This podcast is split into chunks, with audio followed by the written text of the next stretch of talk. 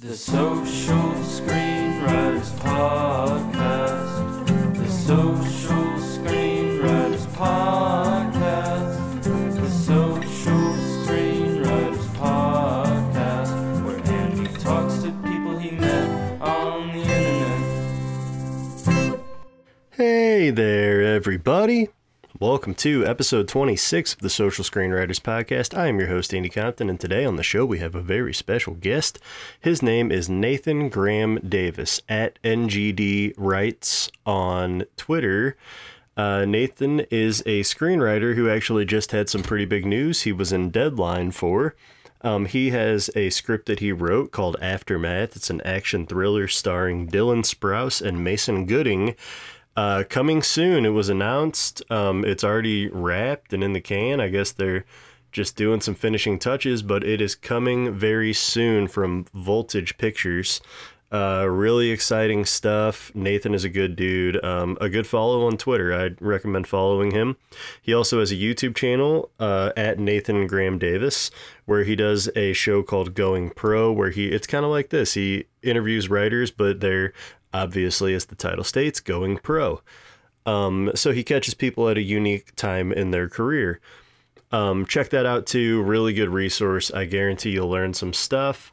Um, that's about it for the episode. A little bit what's going on with me. Um, Ethan and Edna is still available on YouTube and Vimeo. Um, if you haven't watched it or haven't heard of it, that's a short film that I wrote and directed. It came out earlier, actually late last year. It came out uh, online, and you can go watch it now and let me know what you think. If you watch it, you know, tag me on Twitter, and if you want to say something nice, cool. If you want to say something mean, probably don't do it publicly. I'd rather get a DM ripping me apart, honestly. Uh, but you know, also if you just want to say nice things, that would be the normal, cool, regular thing to do. Um, and also we're on Letterboxd, so if Letterboxd is your thing, which it should be for everyone, I think it's really fun to kind of log movies and leave reviews and things like that. Uh, yeah, check it out. But Ethan and Edna is on Letterboxd. I'd appreciate you rating us and reviewing us on there if you want to. I guess IMDb probably does reviews too. I can't remember. Um, but yeah, anyway, that's out. And then I have a short film that I wrote and directed at the end of last year, December of 2022 that has had a quick turnaround time and we are almost done with post and that is going to be coming real soon and we're going to drop it on my youtube andy compton on youtube. Uh, you can find it. Um, you'll see it there. That's where ethan and edna is too. But that's coming really soon guys. It's a fun sci-fi thriller horror comedy it's a bunch of different shit. I really hope you guys like it. It's so weird and goofy. It costs no money to make. And uh, I just thought it was fun. And we did something weird with low stakes, but it's basically the log line is when his roommate struggles to complete an internet CAPTCHA, a paranoid man begins to suspect he may be living with a robot. And that's basically what it is. It's real dumb, real silly. If you guys have seen those internet captchas, that's like, you know, uh, select all the photos containing mountains or select all the photos containing bridges. Um, it, it's basically it's those are the kind of captchas that this guy is having to do, and it's real dumb, it's real silly, but also we tried to make like a comedic version of Black Mirror, and I hope you guys dig it. Um, that's about it for me. Thank you for listening to the podcast. I've gotten a lot of real nice uh, reviews lately, and keep them coming. I really appreciate it. If you want to do it publicly on Twitter or Instagram, that helps a lot at Social Writer Pod. You can also donate to the podcast that way on our link tree uh, at Social Writer Pod. There's a link in there. It goes to a PayPal thing. It's all legit. Um, I appreciate all that, guys. Let's hop into this episode with Nathan Graham Davis. Nathan Graham Davis. Nate Davis, what what do you go by? Um, people call me Nate. Uh, Okay. And when I initially decided I wanted to be a screenwriter, I looked up Nate Davis on IMDb. This was a wicked long time ago. Mhm. Um, and there were like, I don't know, eight of me at least. So Mhm. I realized that wasn't going to work. Same for Nathan Davis. So I started throwing my middle name in there, and it's now Nathan Graham Davis. Um, and the side benefit of that that I never expected but have really appreciated is it has allowed me to kind of have two very distinct careers without anybody knowing on either side that I do the other thing without unless I Ah. want them to. Um, That's smart. you know, so like, you know, nobody in um, you know, my day job career Mhm. can Google Nate Davis and you know find out what I'm doing, right? They have to know my full name. Yeah. And you know, on the flip side, like Nate Davis is a such a common name that if you try and Google that, you're not going to find me. Mhm. Um, but B, like most people wouldn't think to Google that. So um, now, if people are listening to this, they might try. But you know, jokes on you. I'm quitting my day job anyway. So Hey, hey, that's an exciting announcement too. Congratulations. Um, for listeners who don't know, me and Nate are pretty friendly at this point, so we kind of know each other. It's not our first time talking. And I knew about this big event in your life that you were leaving your day job and you were finally in the door to pursue writing professionally, which brings me to my next point. Uh, you have a huge thing that just happened to you. You have a film called Aftermath. It's an action thriller starring Dylan Sprouse and Mason Gooding that is going into production. no, it's wrapped. So Oh, it's um, wrapped. oh shit! so that I just said we're friends. I don't even know that. There's been so much going on, dude. yes, no, yes. so that wrapped in June of 2021. Uh, or Oh, sorry, 20, not 2021. I can't get my years straight. Uh, June of 2022. So last year. Um, And so it's almost finished with post production now. And so we just finally announced it in deadline because it's going out to the European film market, um, which is the 16th through the 23rd of February. And basically, it's with Voltage Pictures. So Voltage has their own money and they just kind of produce things on their own without needing to raise anything. And then they just go and sell to the highest bidder at these film markets. And that's how it works. Um, Yeah. So, you know, it's a really good business model for them as a result. Mhm. And, um, but also, it's been interesting because I kept on hearing or thinking that it was going to be announced for like the last year and a half, and it just hasn't. So I haven't been able to talk about it for all this time until Mhm. last week. Um, Yeah. But now it, you know, the, the announcement's out, which is awesome. It's really exciting. Um, it's weird to see like my name in deadline and get my own snarky deadline comments. Um, you know, and uh, yeah. pretty cool. Yeah, dude, that's so amazing. I know. I'm so happy for you. Uh like just what an achievement. And um I think I speak for all of us who haven't been in deadline yet that like that is going to be a really special moment when it happens. I'm sure it was a really special moment for Oh you. yeah, I mean, it was it was pretty cool. Like it's like you know, I've obviously been dreaming of like doing these things for a very long time. Mhm. Um, but I mean, the move the script got optioned like a year and a half ago, and it's been moving steadily forward since then. And I've just been waiting to be able to talk about it. So it's really it's pretty special. And definitely like after that deadline article came out, my phone didn't stop blowing up for like three days straight. So it was pretty cool. Yeah, that's awesome. Okay, well, cool. I want to talk about that a little more later in the show, so everyone stay tuned. But for now, I want to take it back to the beginning. I do want to mention up top, though, while we have everyone, uh, because eventually I run audiences off. They're they're going to tune out when I start talking, so we'll get it out up top. Uh, you have a YouTube channel at Nathan Graham Davis where you do a lot of cool videos on screenwriting, and you have a series called Going Pro where you interview writers who I'm assuming are going pro. Yeah. Um, and yeah, just want to get that out. Uh, how long have you been doing that? So I started the YouTube thing in 2020 when I decided I wanted to get back into screenwriting. I had uh, started screenwriting way back when, in like 2004 was when I wrote my first script, and it Mhm. kind of had a pretty good run.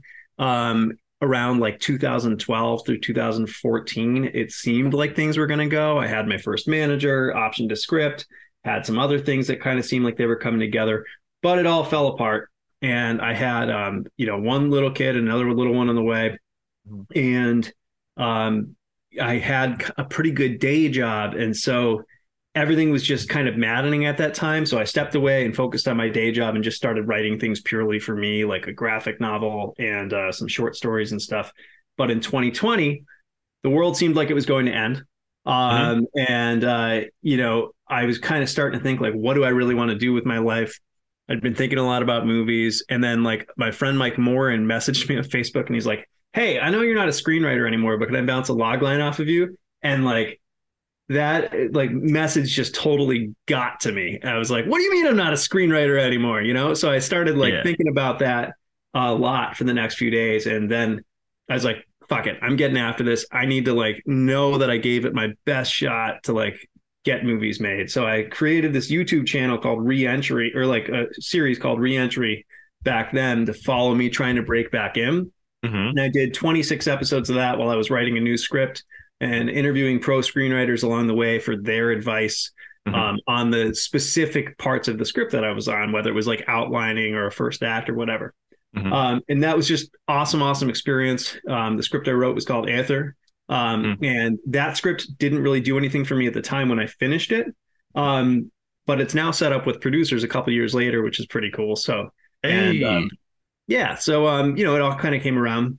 Mhm. Um, but now that I've kind of managed to break back in, got a movie made, I'm now trying to turn this into like a full fledged career. And so I thought it'd be cool to document a lot of the experiences that I'm having right now because I feel like you see a lot of um, advice about breaking in or how to write a screenplay, but you don't see a lot about, you know, being an early, prof- or newly professional screenwriter and navigating all kind of like the weirdness of just being that. Like, and, um, Mhm. you know, whether Mhm. it's everything from like how you navigate meetings to rewrites to whatever. Um, it's there. I'm learning a lot along the way that I was never aware of before, and I thought it'd be Mhm. cool to share. So that's the long version of that.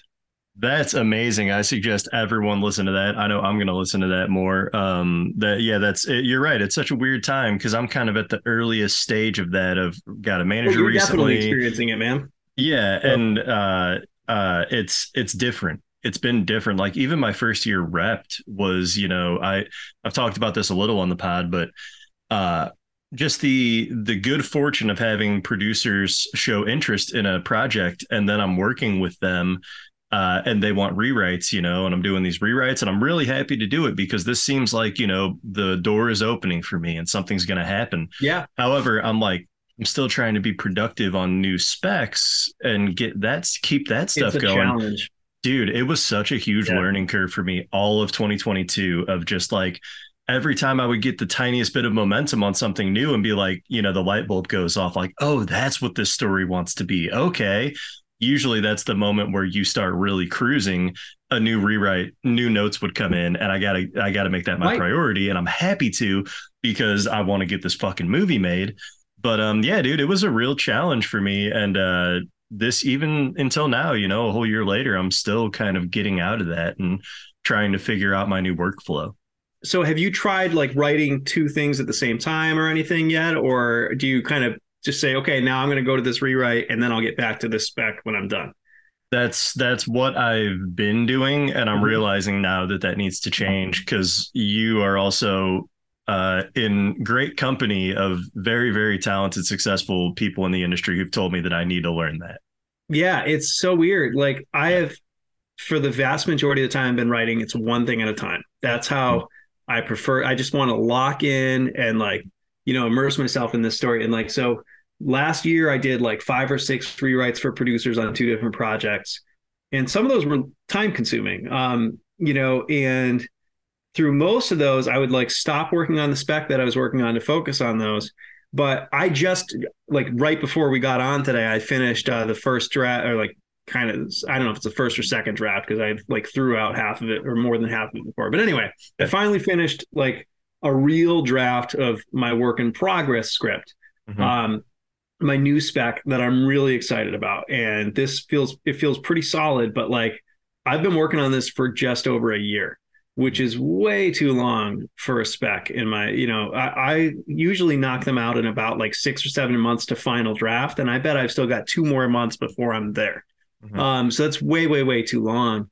And i think part of that was just getting my momentum stalled by like going back to these other projects you know? So Mhm. for the last couple rewrites i've done what i've been doing is saying that they're going to take just a little bit more time.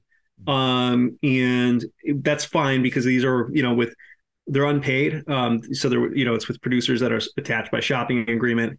Mhm. um, so you know saying a little going to take a little more time and then what i'll do is i'll just spend like an hour working on my spec per day and then an hour working on the rewrite per day and i just kind of time it and then like when that hour's up move on to the next thing and just Mhm. it, it hasn't been as hard as i thought it would be like it's it seemed like it would be challenging but to turn my brain off from one project and go to another but honestly it's fine Okay, interesting. Yeah, I, I I'm gonna need to make a change. I do know that, and that sounds like a good way to do it. Um, okay, cool. So we kind of talked about, you know, how, and talking about your YouTube channel, where you started around 2004, but I want to just go all the way back and just kind of learn, you know, all the details of that journey. So how did you get into screenwriting? Sure. So um I wrote when I was a kid, like uh, you know, back in like third and fourth and fifth grade. Um, I, I thought I actually wanted to be like an author back then. Um, mm. and you know, even entered like a local writing contest that um, author Jane Yolen put on. And I think she created a new category for me in the year of fifth grade where I won the most ambitious award. Um, I don't think that existed before because I just wrote such a long story. I don't think it was very good, but she just probably felt guilty that in like she had to give this kid something because it was so long. Yeah. Yeah. and so that was like, but that was like the first thing was like, oh, maybe I can do this. Um, but then I got a guitar when I was in sixth grade and became like a punk rock skateboard kid. And oh uh, man, same story I, here. Yeah. And so I stopped writing and I focused on music and it was a blast. And I did that until I was about 19. Um, mm-hmm. When I was 19, I was working at a blockbuster and I loved movies. Um, you know, and was just becoming a bigger and bigger fan of them. But they'd always been a big part of my life. And um, I was going to a community college, and there was in my last semester at the community college, there was a screenwriting course. It was just online, which like back then in 2004 meant it was like a forum and email. There was no video. There weren't any like chats or anything. It was just yeah. forum and email.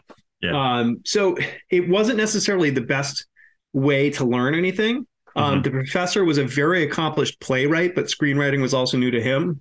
Um, but like when I say very accomplished, like super legit. Um, yeah. But you know, it was just kind of the main point of that for me was that I wrote a, a full feature length screenplay before the end of that semester and was like, oh, this is what I want to do. And so I st- kept on working on that, and I thought I was going to direct it back then. I got like a mini DV camera started shooting music videos for friends' bands because I was heavily into that scene. Um, and just kind of like stuck with that stuff for a while mm-hmm. until I realized like, well, I was working full time, still trying to go to school. I'm like, I can't do all this. So I decided screenwriting was really where it was for me. And that became my discipline. And I stuck with that for like six or seven years, just working hard at it before anything actually came through. Um, and then I wrote um, my script Aftermath back in like 2011 and into 2012, mm-hmm. and that's what got me a manager and got optioned all the all the way back then. Mm. And now, uh, 10 years later, it's actually become a movie, which is kind of cool. That's amazing. So was that option a different company? Yeah, yeah. Back then, okay, yeah. Back then, we um, so we attached Miller Goff Inc. as producers, took it out to studios everybody passed. Um, I got a, I got some pretty cool generals off of it, um, mm-hmm. but like nobody bought it. Mm-hmm. Um, and then like because I had these generals, I was going out to LA. Um, and the week before I left, my manager called me and was like, "Hey, uh, good news! Adi Shankar wants to get wants to buy this." So he it didn't end up being like a full out purchase, but he optioned it and mm-hmm. really, you know, gave a, a, real attempt at getting it made. Um, it mm-hmm. seemed like we were going to get close for a while, but you know, Adi was awesome. Um, he's the dude who did like, you know, Dredd and uh, he did Killing Them Softly and like a bunch of cool movies before oh, amazing. he moved into some really awesome animation stuff like Castlevania and stuff on, on Netflix. Yeah. Yeah, that's awesome. Yeah, cool. But yeah, so that ended up falling apart though, as did everything else that I was working on. Um, and uh, you know, I kind of assumed Aftermath was dead until suddenly it found new life, you know, like a year and a half ago, and now it's a movie. It's crazy. Yeah, that is crazy. That's amazing. Um, so you mentioned filming music videos on a mini DV camera, which I love as a 2000 skater kid. I also was lucky enough to get a mini DV camera and I fucking loved it. Um, I still have tapes around here that I need to figure really? out how to play. Yeah, oh, I have man. a couple. I only have two left. Um, I, I, don't know where the all the all the. I wonder went. if I've still got any. Like, I'd love to like know what's on them. There's probably some yeah. of like that my own music and stuff like that from back then, which I wouldn't even be able to play anymore, you know? Yeah. So I still um, have the original tape that came with the camera, and on the little tape on the outside, the label, it says Cole Skit. And I remember that was the first thing we ever filmed with that camera. I got it for Christmas, and it was like December 26th. And me and some buddies, we were like 13. walked up to this Kohl's up the road from my house and I just like stood next to these mannequins and just like froze and just like waited for people to walk by and just like stood there, just like not moving, like even no matter how much they looked at me or anything.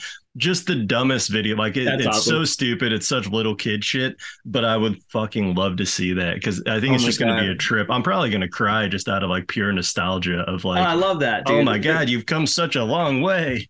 There are a few of the music videos that I made for friends bands are still on YouTube and shit like that, which is like kind of cool to see, you know. Yeah. Um like just you know, just random stuff that's still hanging out there. Um Yeah. but most of that's been lost to time. Yeah, uh, as it does, man. Like so much of my stuff has been. I was going to ask though. So does that mean do you have any directing aspirations, or have you I done narrative directing? I think Okay. it's possible, but like, Hmm. You know, I have two kids and I really love being a dad, and I just don't think that's the type of lifestyle that I want. Um, Mhm. Directing is hard, man. Like, you stick with Yeah. that project for like a good nine months, easy, Easy. probably more. Um, Yeah. Yeah. and like. It's just long, long days for that entire time, and that's Mhm. and that's why I totally understand when directors take a lot of time off between projects because it's just like that's intense and it's hard to have a life when you're doing it. And so, Mhm. Yeah. although I definitely have some interest in it, it, like there's two things. Like one is the family life, and then two is like it's a whole different craft. You know, like I have Mhm. not um, put in the time. So, Mhm. you know, maybe at some point I'd like to fool around with that and start learning, and then maybe down the road, you know, make something. But Mhm. that's probably a long ways off. Like when my kids are out of the house and so on and so forth. Producing though is something that I'm interested in. I'm already, you know, doing some of that um, because I think, um, you know, there are different ways to approach producing. Not that any of it's easy, um, but it doesn't have to consume you in the all-encompassing way that directing does. hmm Yeah, definitely. Yeah, that's awesome. That's cool. Um, so let's get into some fun stuff. You're you're represented at Zero Gravity, right? Yep. Jeff Belkin. Yeah, awesome, cool. Um, that's all I have on that question. I actually have since I gave you this form, I actually cut that question because it just never amounts to anything. It's like, okay. Uh anyway, let's get into a fun question that everyone loves. How would you describe your brand? uh, explosions and mind fucks. Wow, have, has that been like a thing that you've been carrying for a while? That Um, I was four like, word I- description? So no, but I think it's really, I, I like it. Um, Yeah, so- it's good. I I really Um, like that. You know, what's funny is I was actually like not sure how I was going to answer that question because I knew it was coming, and then I Uh-huh. was going and doing some like online cleanup, um, you know, some some internet hygiene, and I saw that Uh-huh. I still had a profile on the blacklist, so I went to go clean that up, and I saw that I had put that in there. Um, and I was like, oh, that's good. I don't know why I didn't remember that. So now I'm Hmm. going to remember it and use it from here on out. That's good. Awesome. When you say cleaning up, are you are you getting rid of your blacklist profile? Um, just kind of like hiding it, everything on it, basically. Um, Yeah. I don't know that I'll use it anymore from here on out. That's kind of how do, I'm feeling. Again, again with like going into a new stage and writing, I'm kind of wondering about all those fucking profiles I have. And yeah, like I've got a Coverfly one too, you know, and it's like Yeah. it's kind of nice because like I was on their 2021 next list, um, Yeah. but also like I don't know how relevant that is right now, and I'd kind of it's those are such high profile websites that they pop up really early on Google. So Mhm. it, like there's stuff that I'd rather people found first. Yeah. No, what's so funny too is I've been thinking about like doing the same, hiding those profiles.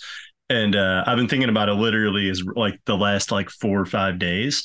And just last night, I randomly got a script request on Coverfly, which I never fucking use. And like anyone who's requested scripts on Coverfly, I'm sorry, but like I just don't really respond to those because I don't like I don't like sending out my shit to people I literally have no idea who you are. Interesting. I'm totally Um, the opposite way, but I want to. was, I was I was earlier. Earlier, I was like that. Anyone who wants to read it, I'm trying to get this thing as far reaching as I Mm. possibly can. I will send it to you.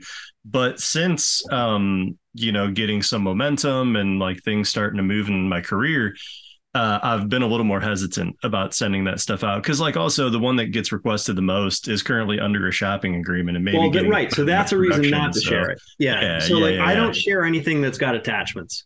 Yeah. Um, you know, unless like I really know the person and feel comfortable with sharing it with them. Uh, Exactly. Same. you know, but um, like if, if something's got attachments, I don't share it. But if something doesn't have attachments, Yeah. I don't give a fuck. Like I'm Yeah. happy to read it because I'd love to get more eyes on my stuff. You never know who somebody is or who they know or or what or like Yeah. you know. Yeah. Sometimes so um, I had one person who uh, requested from Coverfly, and I let them download it, having no idea who they were, and they turned out to be a pretty cool director. And we ended up zooming a couple times after that. And so you know, it's like that's a guy I'm really glad I'm connected with. Yeah, it happens. And the person last night ended up uh, being a creative exec at a production house that is run by someone who's like a pretty prolific screenwriter and producer. So I was like, oh shit, like it, it worked out. Um, so anyway, I just had to put that disclaimer out there to anyone who's requested my shit on Coverfly. Like, if you know me on Twitter, you probably have a better chance there than me just like Yeah, doing right, it through like- Coverfly. You know, like there's people on Twitter that I've just followed for the last year or whatever, and they seem Mhm. cool. So like if they ask for a script, like I don't mind sending it to them because I kind of feel like, Yep. you know, there's like an established relationship there, whatever. Um, Exactly. so that's Yeah. different. But like Yeah, somebody random and it's um or just that I I don't know, like I, I'm not really familiar with, Mhm. like I'm not gonna share anything that's got attachments just because um there's too much sensitivity around that. Yeah, exactly. Yeah. Cool, cool. Okay, so your brand is explosions and mind fucks. Um, so since everyone's writing routine is unique, can you kind of describe your regular writing routine? Like, are you a daytime writer, nighttime writer? You know, uh, do you have certain rituals? I don't have one right now. Um Mhm. So uh, you know i don't write in the evening too much um, because you know i try to save that time for family um, like after my workday is done. Um, you know i write in the morning a lot. My day job is fairly flexible um, Mm-hmm. and so you know there are certain times where like i'll work a little bit on the day job in the morning and then write kind of mid-morning and get back to the day job I don't know. It changes. I'm really excited to. So April 12th is going to be my last day of work. I'm Mhm. really excited to see what it's like after that. You know, um, my we'll see if this actually happens. But like, you know, my vision is like spending a couple hours at a copy shop, couple of couple hours at a library, coming back home, taking a run, and then like getting back to work for you know meetings or whatever, and a few more hours of work uh, before Mhm. the day's out. You know, so we'll see Mhm. what happens uh, if I'm actually sticking with that consistently or not, or if I even like that. But Yeah. uh, that's what I would like to do. Yeah, Yeah. in a perfect world, I think all of us sit back right now who have day jobs and dream about what it would be like to just do yeah, I mean, I've been dreaming about it uh, since 2004, man. So, exactly. Yeah, yeah, yeah. It's Yeah. been a while.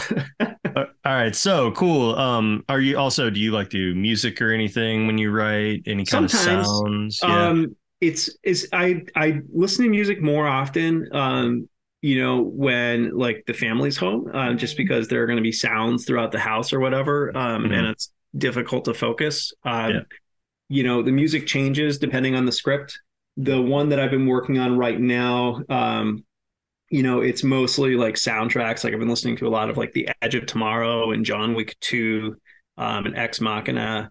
Um, but Ex like Machina the- was a big inspiration for the last short film I made. Uh, the Oh, the cool. score, the score particularly. It's a good score. It's a good is. score. It's a great score. Yeah. Yeah. Um, but like I listen to for Aftermath, the movie that's coming out, I listen to a lot of like um kind of like Boston hardcore. Um, Mm-hmm. so you know, I find lyrics are fine as long as they're not easy to understand.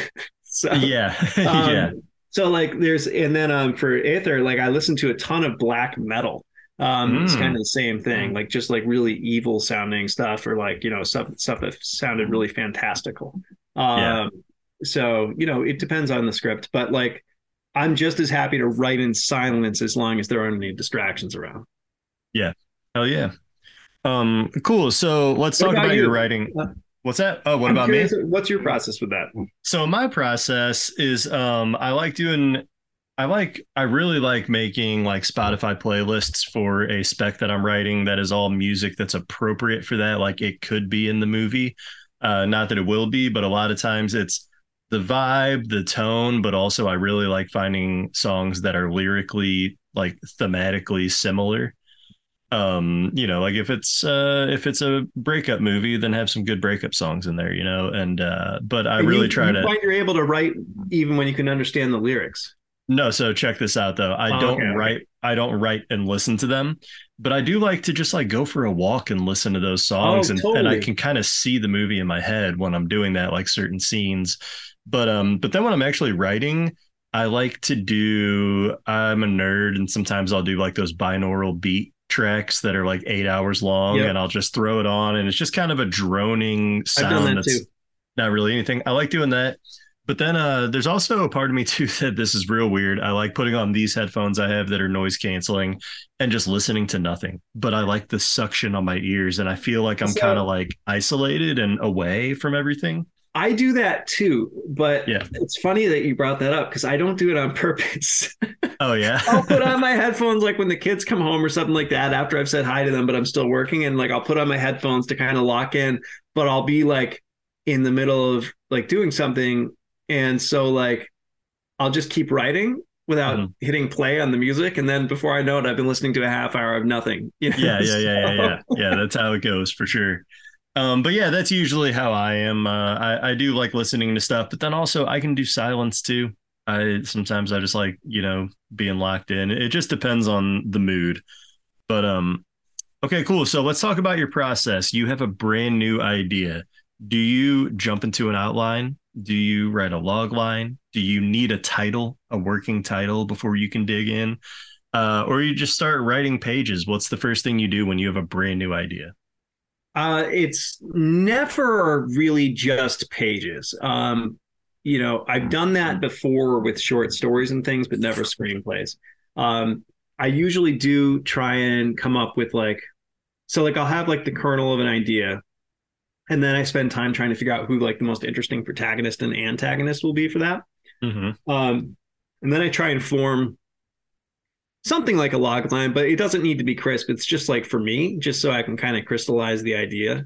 Um, and then I usually just start like researching whether that's a combination, of, whether it's like actual research of like reading books and watching videos and stuff, or if it's just like brain research where I'm just scouring my subconscious and trying to like think of ideas. And I just have um you know this kind of running document where I keep track of everything or where I just jot everything down.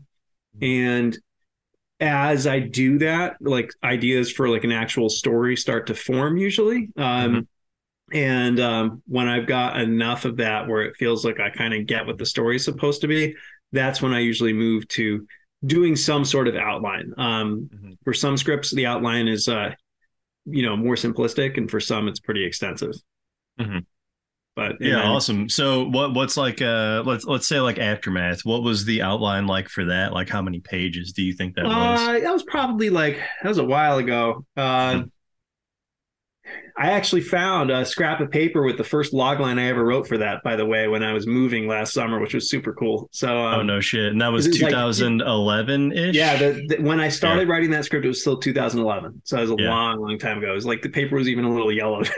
yeah. Oh, that's Um, amazing to have. and uh, but uh, yeah, so like for that one, I bet the outline was like something like seven to ten pages. Um, Mhm. You know, so Mhm. not not super long, but like some detail. Um, You know, that's it's a contained thriller. It's Die Hard on a bridge, basically, and so kind of Yeah, I love the out All the beats of that were important. Yeah, I love the pitch. I love the high concept thing. It's a really simple high concept. Um, so do you veer away from your outlines while you're writing or are All you the time, pretty you do? Okay, okay, cool. every time. Like I Yeah. would love to be good enough where I could write an outline that's so strong that I'm able to stick with it. I'm Yeah. just not that good of a writer. Uh, Yeah, dude. so- I know. my, That's how I my am. process is beating something into submission by like just by, you know figuring it out along the way. But I like need I need I think the outline is um like part like part of the importance of an outline is just giving me confidence that the story's there probably. Yeah. Yeah. Um, you know, and I'm figuring out my characters, which is critical. Mhm. Um, so like, you know, that's a big part of it too. Um, but so much of it gets discovered on the page. Yeah. Yeah, that's how I am too. And I feel like A, a big problem I have with outlining, and this is just my personal process. I think outlining is great. Um, but a big problem I personally have with it is that I can't discern who my characters are when I'm only doing outline. I don't know why. I need to get in there and let them have some conversations with other characters. And then I start Yeah. figuring it out like, oh, this is how this person wants to talk. And like, that's who they are. And I agree. uh, yeah, it's tough in the it- outline process. So I can't do, you know, beginning to end, this is what this movie's going to be at the very beginning of the process. I really need to get in there and find it. I agree with that. Um, Yeah. You know, so when I did those reentry videos a couple years back, uh, Joe Mm-hmm. Johnson uh, was on one of those, and uh, he was talking about how part of his process often is just like not like finding a scene that's not even in the movie and just letting the characters talk for a while. Um, And he Mhm. does that early, early on. Mhm. And I tried that because it sounded interesting to me with that script Aether, and it was like, oh, this is really useful. Um, and so Mhm. I've done that a couple times since, um, just because it's like, oh, okay, that's actually a really helpful exercise. Um, so. I thought that was pretty cool. And I don't know if I'll always do that, but it is useful um, because just like you were talking about, you know, a lot of times you just need to like truly write it out and let the characters flow to figure out who they are. Definitely, definitely. Okay, cool. So moving on, uh, on average, how long does it usually take you for a first draft to be complete? Like you have your new idea and you put pen to paper or fingers to computer, uh, starting an outline all the way until you type the end on the script. Yeah. So like, you know, I think it's normally like six or seven months, but like I was saying, you know, this one right now, because of the rewrites that I've been doing in the middle um on other projects like it's i've been on it for like a year and a month um and it'll Yeah. it'll be a couple more months before i'm done and it's a full final draft so that's probably the longest i've ever taken for one except for my very very first which i just stuck with uh out of stubbornness thinking that i was going to direct it back then Yeah. um but uh yeah usually i think it's more like five to seven months somewhere in there. Um i'm interested to see how that changes you know once i don't have a day job. Like Yeah. i've got more a lot on my plate um so we'll see how much it changes but i'm hopeful it's more like three or four months to final draft you know? Um that would be nice. Yeah, awesome, cool. Another fellow, um, you know, and I mean this with love, slower writer, because uh, I'm a slow writer, and some people, man, they just crank them out real quick, and I'm just, I've had to accept I'm not that person. You know, I used Uh, to feel really bad about that, but I've got a movie that got made, and Yeah. I've got two with very legitimate attachments, and one that I think has a decent chance of shooting this year. Mhm. So, like, I don't know, like the quality's there, I guess, at least according to some people. So, Yeah. I wish I could turn them out more often. It'd be great to Yeah. be like more prolific, but Yeah. like at the end of the day, if I'm putting out stuff that people enjoy, that's the main thing for me. Um, so Mhm. you know, Yeah, I'm not gonna that's- I'm not gonna beat myself up about it. Exactly. That's where I'm at too, is that I've always, well, I've come to know the more I've written that usually on average, my first drafts to come out more polished than someone who cranks them out quick because I just take more time. And like, if I feel like there's something wrong, I can't just move forward. I have to figure it out right now in the first draft for better or worse. You know, some people plow through and then fix it later. I'm someone who like I feel like if I don't fix it now, it's going to have a ripple effect in everything else that I write from here on out for this script. So that always bugs me. And then um, I've just come to the point now where I'm like, well, maybe I'm not bringing new shit to the table as often as other people. However, like kind of and just re- reiterating what you said, you know, you have a lot of good things going on. I'm like, if I can bring something to the table though that has a legitimate chance because it's like that Yeah. good, you know, like it's it's really high mean- quality, then who cares? Like I think if you do someone can write four features a year, but if there's a different writer who writes one that's a fucking banger and has like serious Totally. potential, Totally. then it doesn't matter how many you wrote. That you know, Yeah. your one could get greenlit. I remember um so Malcolm Spellman is a is a friend of mine, um, dude I've known for a long time. And you know, and not like an official mentor or anything, but I've always kind of thought of him that way. And I remember one time, long time ago, I was telling him about another friend who now actually is a pro writer. He's a very good writer, but he had like Mhm. written five scripts that year. Mhm. And Malcolm was like, no, he didn't. And I was like, no, no, he did. He wrote five scripts. He's like, yeah, but they're not good. There's no way. Like Uh-huh. nobody writes five good scripts in a year. And I was like, okay, um, you know, Yeah. if that guy is saying that, then like that makes me feel a little bit better about my own output, you know? Yeah, and So- you know, being just where I am and we are in the industry now, I would agree. There's no one writing five good scripts in a single year, like good, good.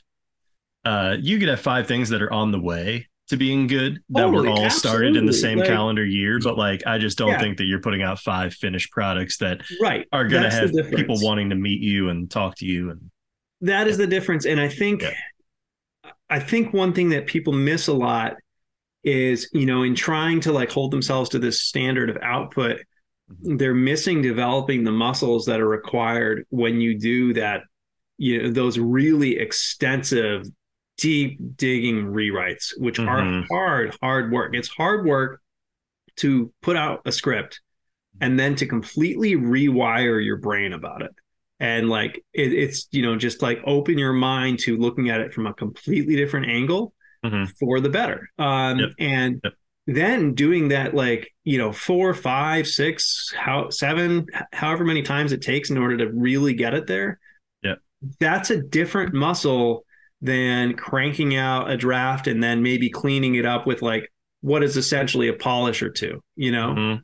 um and so like although i really respect people who like can like sit themselves down and knock out those four five eight ten drafts in a year Mhm. i do think that they're missing out um you know if they're not actually sitting down and truly focusing on honing just one and getting it to that like you know super polished level Yeah, and you and I both know, and obviously tons of people listening to this know as well. Um, to get to the point where you know there's serious interest in your script in the industry and momentum, and uh, and I'm not talking like a bidding war. I'm just saying that like some you know uh, legitimate people working in the industry really want to make your thing.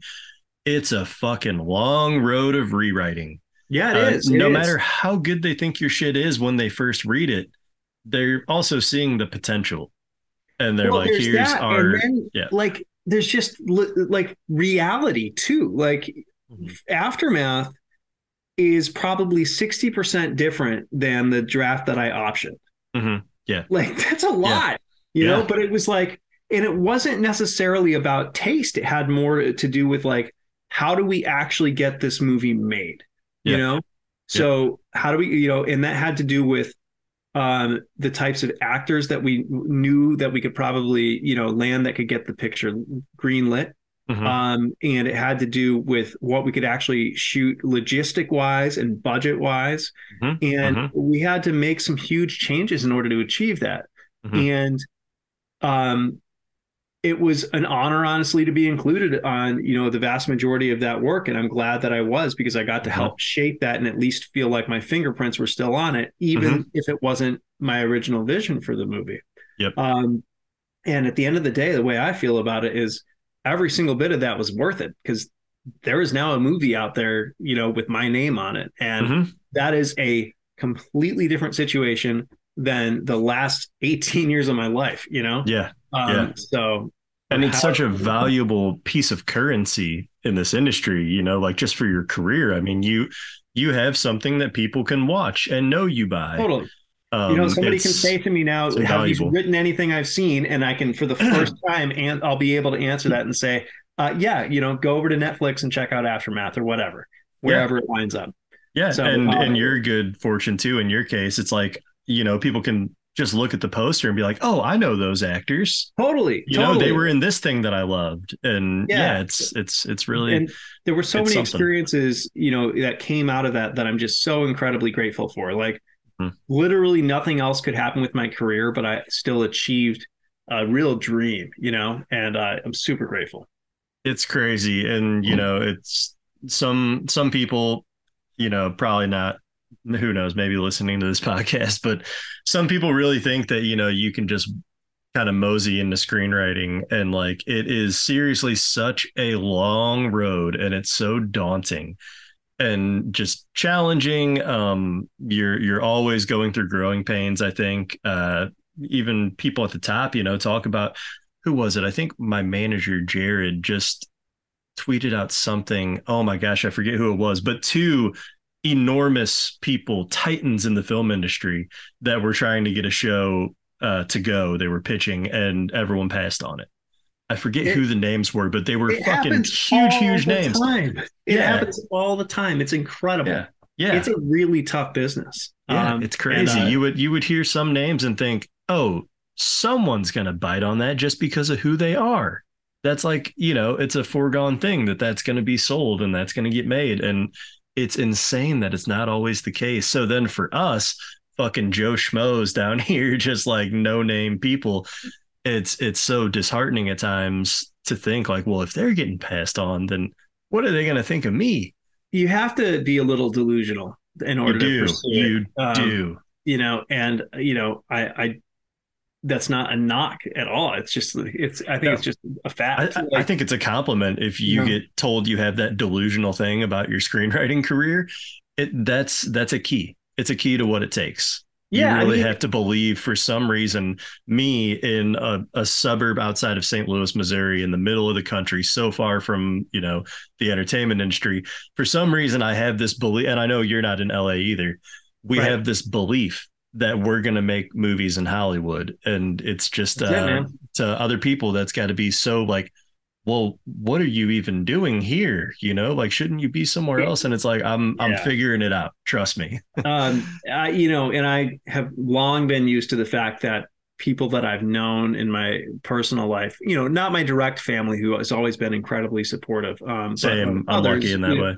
yeah me too Mhm. um i honestly without my wife and also my parents like Mm-hmm. i mean I, I, that has made a huge difference just having all that you know um just moral support Um, definitely but anyway um there have been a lot of people in my life who definitely like you can kind of tell like they're a little surprised that i'm still chasing this dream Yeah. until now you know now i can finally like be like here we go so feels so good. I bet Um, twenty years, well, nineteen years later. yeah however long it's been i don't know yeah. Yeah. Well, track. since like since your So- first attempt, I, maybe Yeah, that's not you know, fair to talk I about mean- it like that. But yeah, no i mean it doesn't matter at the end of the day like i mean no, it's just it's that hard um you know and some people do make things happen sooner than that and that's amazing you know and Mhm. i i, I Mhm. wish the best to everybody but there's a luck element involved too and there there Mhm. was in my case i mean things just lined up perfectly at the right time to get this movie made and Yeah. If they didn't it it wouldn't have happened and i'd still be you know um finding ways to just put my work out there and continuing to be scrappy about it you know Yeah. and I mean to even narrow down your specific pool even more to screenwriters who started when they were younger, got a little bit of heat, then it all went away, and then they started a family and got a regular job, and then they get this kick in the ass like, oh my god, don't give up your dream. That's a much smaller pool, I think, of people who actually emerge out of that story and make it. It, You know. it is, but I've I've connected with a few people who have a similar um, path and who are kind of doing the same thing right now. And you know, Oh, so and, and uh, it's really, you know, it's been cool to kind of like connect with those people. Um, and also like one of the actors in my movie who lives close to me. It turns out this is super random. Like Mhm. first of all, we weren't even supposed to shoot until Mass in Massachusetts, and that happened. And then like I show up on set and meet this actor and he's like, "Oh, hey, how was your flight in?" And I'm like, "Oh, I, I drove in. I'm from Massachusetts." He's like, "Oh, me too, but I'm from the western side of the state." And I'm like, "What? Where? We live ten miles, not even ten miles, six miles from each other." What? Um, Yeah, it's crazy. And he's like fairly prominent in the movie. Um, And this is his first big break. Um, and like me, he had had a run at it, you know, when he was in his 20s and had actually like, you know, he was down, it was down to between him and one other guy for a, role, a major starring role on Empire. Um, like he had some really good stuff that almost happened. And then like it just kind of fell apart. He had a kid and he was like, you know what? I think I'm done. Became a teacher for like five years. And then around the same time I did, got after it again. And now like we're both having like our first true big break in the same movie. We live a few miles from each other. It's it's been really fun. Oh man, that's awesome. That's a heartwarming story. Honestly, that's really cool. Yeah, Uh, it's, yeah, awesome. it's it's it's a tough industry, and I don't say that to discourage anyone. It's just the reality of it, and you know, if you still want to do it after hearing all that, then you're one of the tribe. You know, you're one of the people. I don't want to say tribe because I'm stealing Alex Ferrari's Indie Film Hustle uh, verbiage. Shout out uh, Indie Film Hustle and Alex Ferrari. I love that podcast. Uh, okay, cool. So when a first draft is complete, and I'm sure this is kind of changing for you now than say two years ago, but um, when a first draft is complete, what's the first thing that you do? Do you send it to some peers? Do you do another revision just on your own? Um, do you put it away for a while? Do you send it to a feedback service? Do you enter contests? I don't think you're probably entering contests anymore, but no, I don't have to enter contests anymore, Yeah. which is you're not going to Shia nice. LaBeouf it. what's that? You're not going to Shia LaBeouf it. No, no, that's No. that's not quite my style. Um, Okay, okay, okay. So, you know what? I have actually. This sounds so stupid. I've thought about throwing something up on the blacklist under a pen name just to kind of like see what it would do out of curiosity. I don't think Mhm. I'll do that because Yeah. there's really no point um, other than just like sheer validation and potentially an opportunity. well, I mean, writers off. that have broken in Um, are still getting blacklist evaluations. Yeah, you know, stuff. I don't know. I've thought about it, but I, I don't think I will. But Yeah, what do I yeah. do? Um, so I just finished this draft today. Mhm. Um, and so probably tomorrow or the next day, I will print it out and I'll go through it with an, a bright orange pen um, and circle anything that I don't like. Um, and I'll write notes in the margins and things like that. And then I'll go and I'll type all that shit up in a rewrite document, um, like a Google Doc Mhm. on uh, my laptop, and I will break them down into um, like green, blue, and red. Uh, so like green is like the easy stuff, like from typos to like something that's going to take me less than two minutes to fix. Mhm. Um, blue is kind of the more challenging, and then red is like the like overhaul stuff. Mhm. Um, I'll go through and do all that. Um, it probably won't be that much right now because I'm like, it's so fresh, um, and I won't have that out that kind of perspective of stepping away. But I'll clean it up. It'll take me like a week, week and a half, um, and then I'll flip it out to my manager and probably a couple other people for kind of that first initial read. Mhm. And I'll take all their feedback and I'll do that same process, typing up a rewrite document and going through that. Um, and I'll do that again and again until it's ready to go. Nice. Well, you have a that's a real like tried and true process. It sounds like. I mean, like the green, blue, and red thing. Uh, that's that's very like type A. Do you think you're I'm, kind of like I'm, a type I'm A person? reluctantly type A, but it's, it's a, um, yeah. So Yeah. my my my mother is incredibly type A, and I always Uh-huh. resisted the idea that I was until I was about thirty and realized I had definitely inherited it. yeah. Um, so, Yeah. um, but uh, you know, yeah, I just I find that's a, a great way to do it because like I've got a list of everything, and also like I can't. And then I uh, when I finish something, I put a strike through through it, so it's like crossed off. Yeah. Um, and so like I can just kind of attack pieces of it when I'll sit down for an hour and be like, okay, I can knock out like, you know, want two green things and like two red things and like feel good about my day. And like I Mhm. just kind of see it going away. Um or Mhm. whatever. yeah. Um and I find that that's really useful for just kind of powering through it and not getting lost in the weeds on anything. Um and so that that process has helped me pretty well. Yeah, love that. Okay, so from now until April 12th, this question applies to you. Uh, are you comfortable talking about your day job? Um, yeah. Uh, so I'm uh, in banking. I'm in commercial lending. Um, I got a job at a bank uh, out of Blockbuster because one of my customers recruited me uh, way back then to basically be like a glorified teller. Um, a- and uh, so that was like a four dollar an hour pay raise. So it was like, Mhm. hell yeah, I'm in. Uh, let's Yeah. go. Um, and so that was always supposed to kind of be like my job for a couple of years until I became a super rich and successful famous filmmaker. Of course. Um, and then that took a lot longer than I thought it would. Um, and I'm weird. still I'm still pretty far off from that.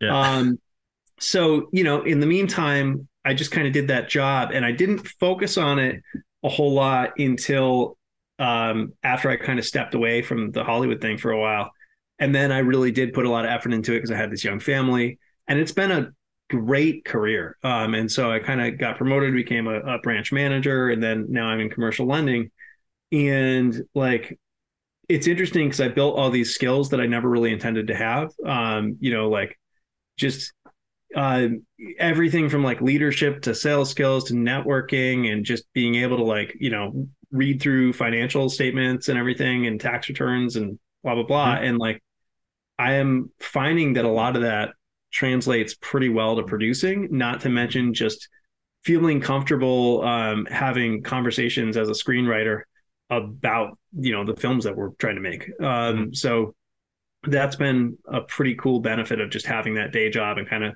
working hard at it over the years.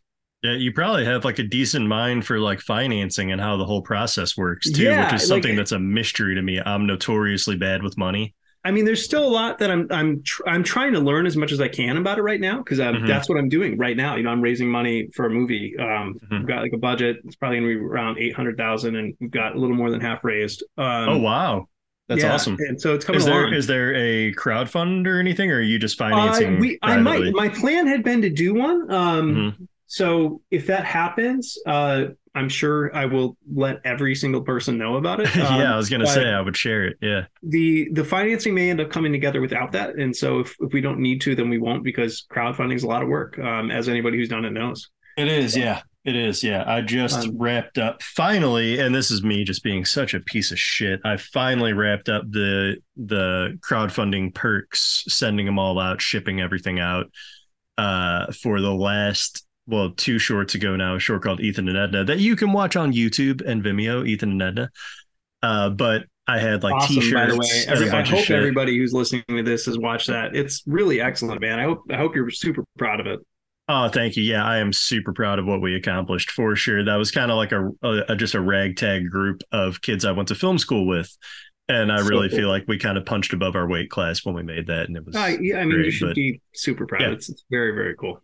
Thank you so much. Yeah. Uh, but anyway, I just finished that, and yeah, dude, it's a headache thinking about going into crowdfunding again, and you know, just seeing everything through all the way it's uh it's brutal. And that's not even talking about the actual funding process of just hoping and wishing and praying that you meet your goal. Um yeah it's brutal but that's yeah. that's really rad dude for going for an 800k budget and you already have about half. That's amazing. Yeah yeah it's it's excellent. Um it, it's great to be involved in it. Um the filmmaker is I'm going to say this, and then I might have to ask you to cut it. Um, okay. Just because I'll check with him. But uh, so filmmaker okay. is Wade Wofford, um, and uh, you know he's a writer director who just really uh, incredibly talented guy. I've known him for 15 years. He lives near me.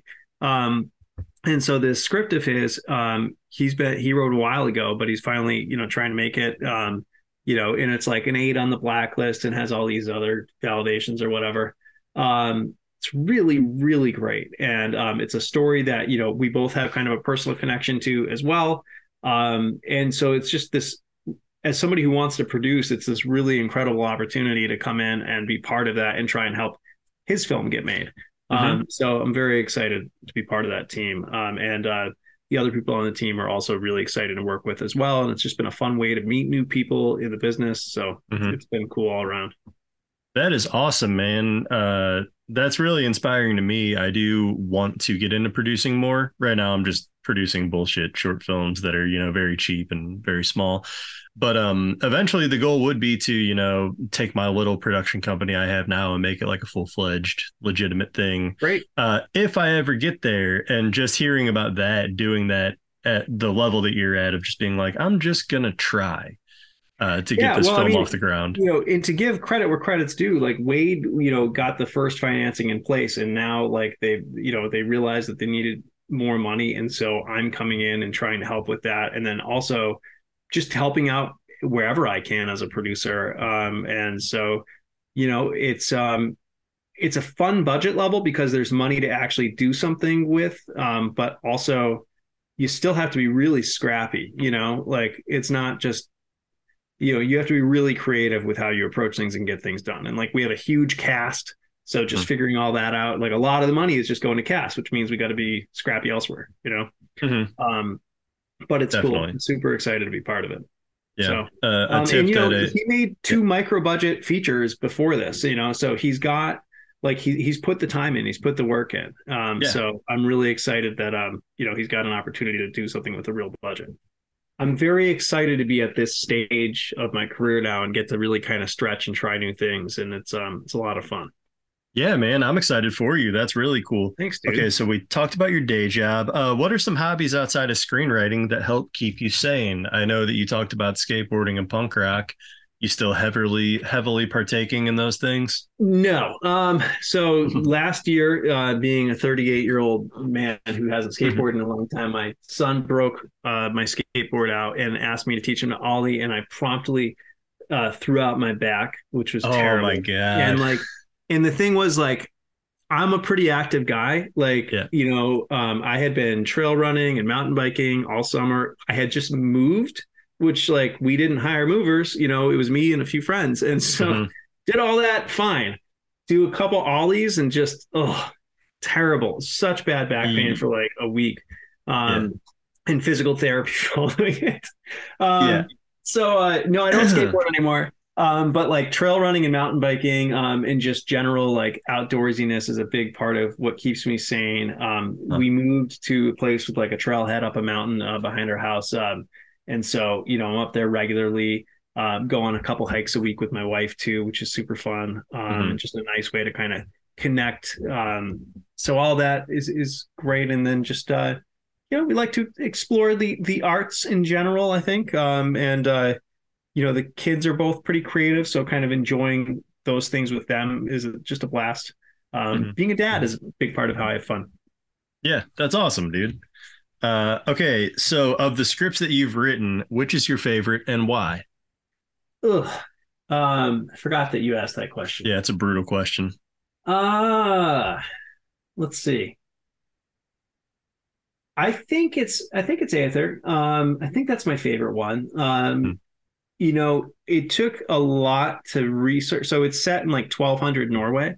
Um, Mhm. and like it Oh, wow. basic, you know, it follows like a young woman who um was an orphan and kind of like the ward of a, a church. Um, and she ends up escaping that life and like becomes apprenticed to a witch that lives in the middle of the woods and it's very grounded um, but also kind of this elevated horror um, and just like i love the story and the character and also i loved doing the research on that and like building out the world in a way that felt very authentic and grounded and lived in just because it was something that i knew nothing about and i wrote the dialogue and kind of a mix of like modern English and Middle English and a little bit of Old Norse to give it its own real feel. Um, and so it was just a really fun thing to write. And I think because of that, like it's probably my favorite one. Yeah, was that your first script? No, no, no, no. Okay. That's um that was the one that I wrote over that series reentry. Um, so like oh yeah, in 2020. That's, pretty, right. I'm That's a sorry. pretty Yeah. recent one. Um, yeah, yeah. So that's a big undertaking for a first script. I was like, shit, Oh, yeah. 1200 Norway. No, um, but Yeah. uh, you know, it, I, I think it would have been tricky if I didn't already have some chops. Um, but like it was, it was really hard anyway. Um, Yeah. but it was a lot of fun. I really enjoyed it, and I, I'd love to like, I'd love for it to become a sample. You know, it's got producers attached now and everything, which is great. Um, and we Mhm. are going to do a studio play with it. So I'd love for it to become the type of sample that could get me some more work that requires that t- same type of just research and stuff because I, I really Yeah. found that I enjoy that very much. Oh, that's awesome. Yeah, yeah. Well, I hope that it comes true. And uh, lastly, I know we've kind of talked about it throughout the episode, but if you could sum it up, what are a few words of advice that you would give to your fellow screenwriters out there, especially to those just getting started? Well, you know, it's like we were talking about. Like, there are a few examples of uh, people who, um, you know, get a break really early and do really well. Um, in fact, you've had a couple of the most recent ones that I've heard about on here, uh, Jake Lawler and Aiko, um, and they just like are crushing it, and they're super young. Um, Yeah, yeah. so Yeah. it is possible. Um, Most of us work at this a really long time um, before anything goes. It's a really difficult thing. Um, it's really difficult to learn to write screenplays well. Yeah. Um, and also, there is a real luck element. Um, and a lot of that just ends up coming. It's a lot of that ends up being a result of kind of who you know. Um, and I Mhm. started out with zero connections. So Yeah, same. you know, like it takes a while to build that network up. Mhm. Um, so, you know, my advice is just to kind of embrace the idea of this as a long game. and not be intimidated by the fact that you don't know anybody or don't know how to do this. Because if you look at it as like, I'm going to invest 10 years, well, you can learn to do something really, really well in 10 years if you're just deliberate about it and consistent about it. And you can meet a hell of a lot of people in 10 years. And if people recognize that fire in you, people will want to help you. They Mhm. will see somebody who like just really wants it and is constantly working at it and getting after it and who has a positive attitude. And Mhm. you know, writer culture is really cool in that people want to help people like that. They Um, do. so don't be intimidated by that. Just kind of embrace the idea that it takes a while Mhm. um, and go for it. Yeah.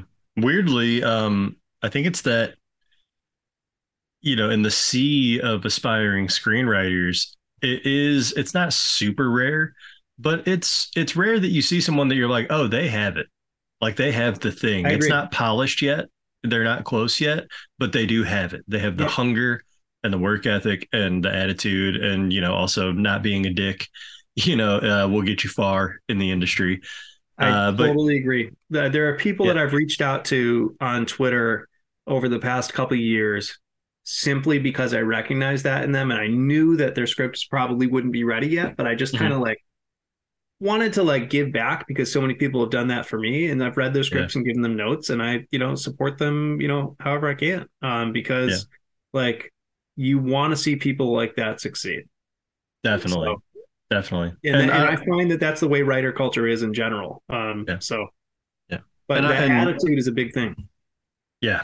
And your advice was great. I don't know why I have this urge to tack on my own bullshit advice because I usually don't to this question, but I was just going to say, I was thinking about it as you were talking. You know, don't focus, uh, you know, if you have no connections like we started out, and obviously you don't have a rep and you're just like kind of in your little bubble, just trying your best, just be comfortable in that bubble. Don't worry about getting a rep don't worry about winning a contest. Don't worry about what the trends are in Hollywood. Literally, all you should be doing at that point in your, you know, ascent is just writing the shit that you would love to see on a big screen or on a TV. Um, just don't don't let the outside noise. That's that's that was the first time that I really derailed from the good track that I was on Hmm. was the moment I started thinking too much about the industry and thinking about what do people want? Like that's and Yeah, then really everything good that's ever that. happened to me came from what's in your heart. What do you want to say? Yep, you can Yeah. do a lot of like overthinking, and that can be paralyzing. And often, you know, it leads to you working on something that you're not that excited about, and you're never going to do your best work if that's the case. You know, Yeah. Um, it- you know, I do think that you need to balance it with finding, especially as somebody who wants to break in. Like, I, I think that it helps a lot to balance it with finding something that, you know, is appealing in terms of a log line. Um, Yes, it- whether yeah. that means that it's commercial or just like has some interesting hook to it. Mhm. Um, but like, it also needs to overlap with your passion. Um, you know, if it doesn't, that's probably not the right thing for you to write. You know, and I know that like you're an example where like you said that you feel like bellyache isn't necessarily the most high concept idea, but it's done incredibly well for you. You know, and I think that is because of your passion on the page, but also, you know, I do think that you pitch that in a logline form, and you do kind of instantly get what the story is and what the struggle is, and I think that's part of it. You know, so Yeah, like you I would agree, See yeah. that, and you you you you see that logline, and you're like, oh, that does that sounds like a movie, you know, and um, and I, I can see why people would want to read that based on a logline. Yeah. Well, thank you. And yeah, I agree. Yeah, it's kind of the thing of, you know, hook doesn't mean high concept always. You know, whereas your script aftermath, that is a very high concept, cool right. thing. So like, I, I that that type of, and that's why it broke me in twice too, is because like. It's just like you can drill that down. You don't even need a log line. I can literally say Die Hard on a bridge, and you're like, oh, that does sound like a movie. Yeah. You know, I wonder if it's any good. And then, you know, people read it and they're like, it is good.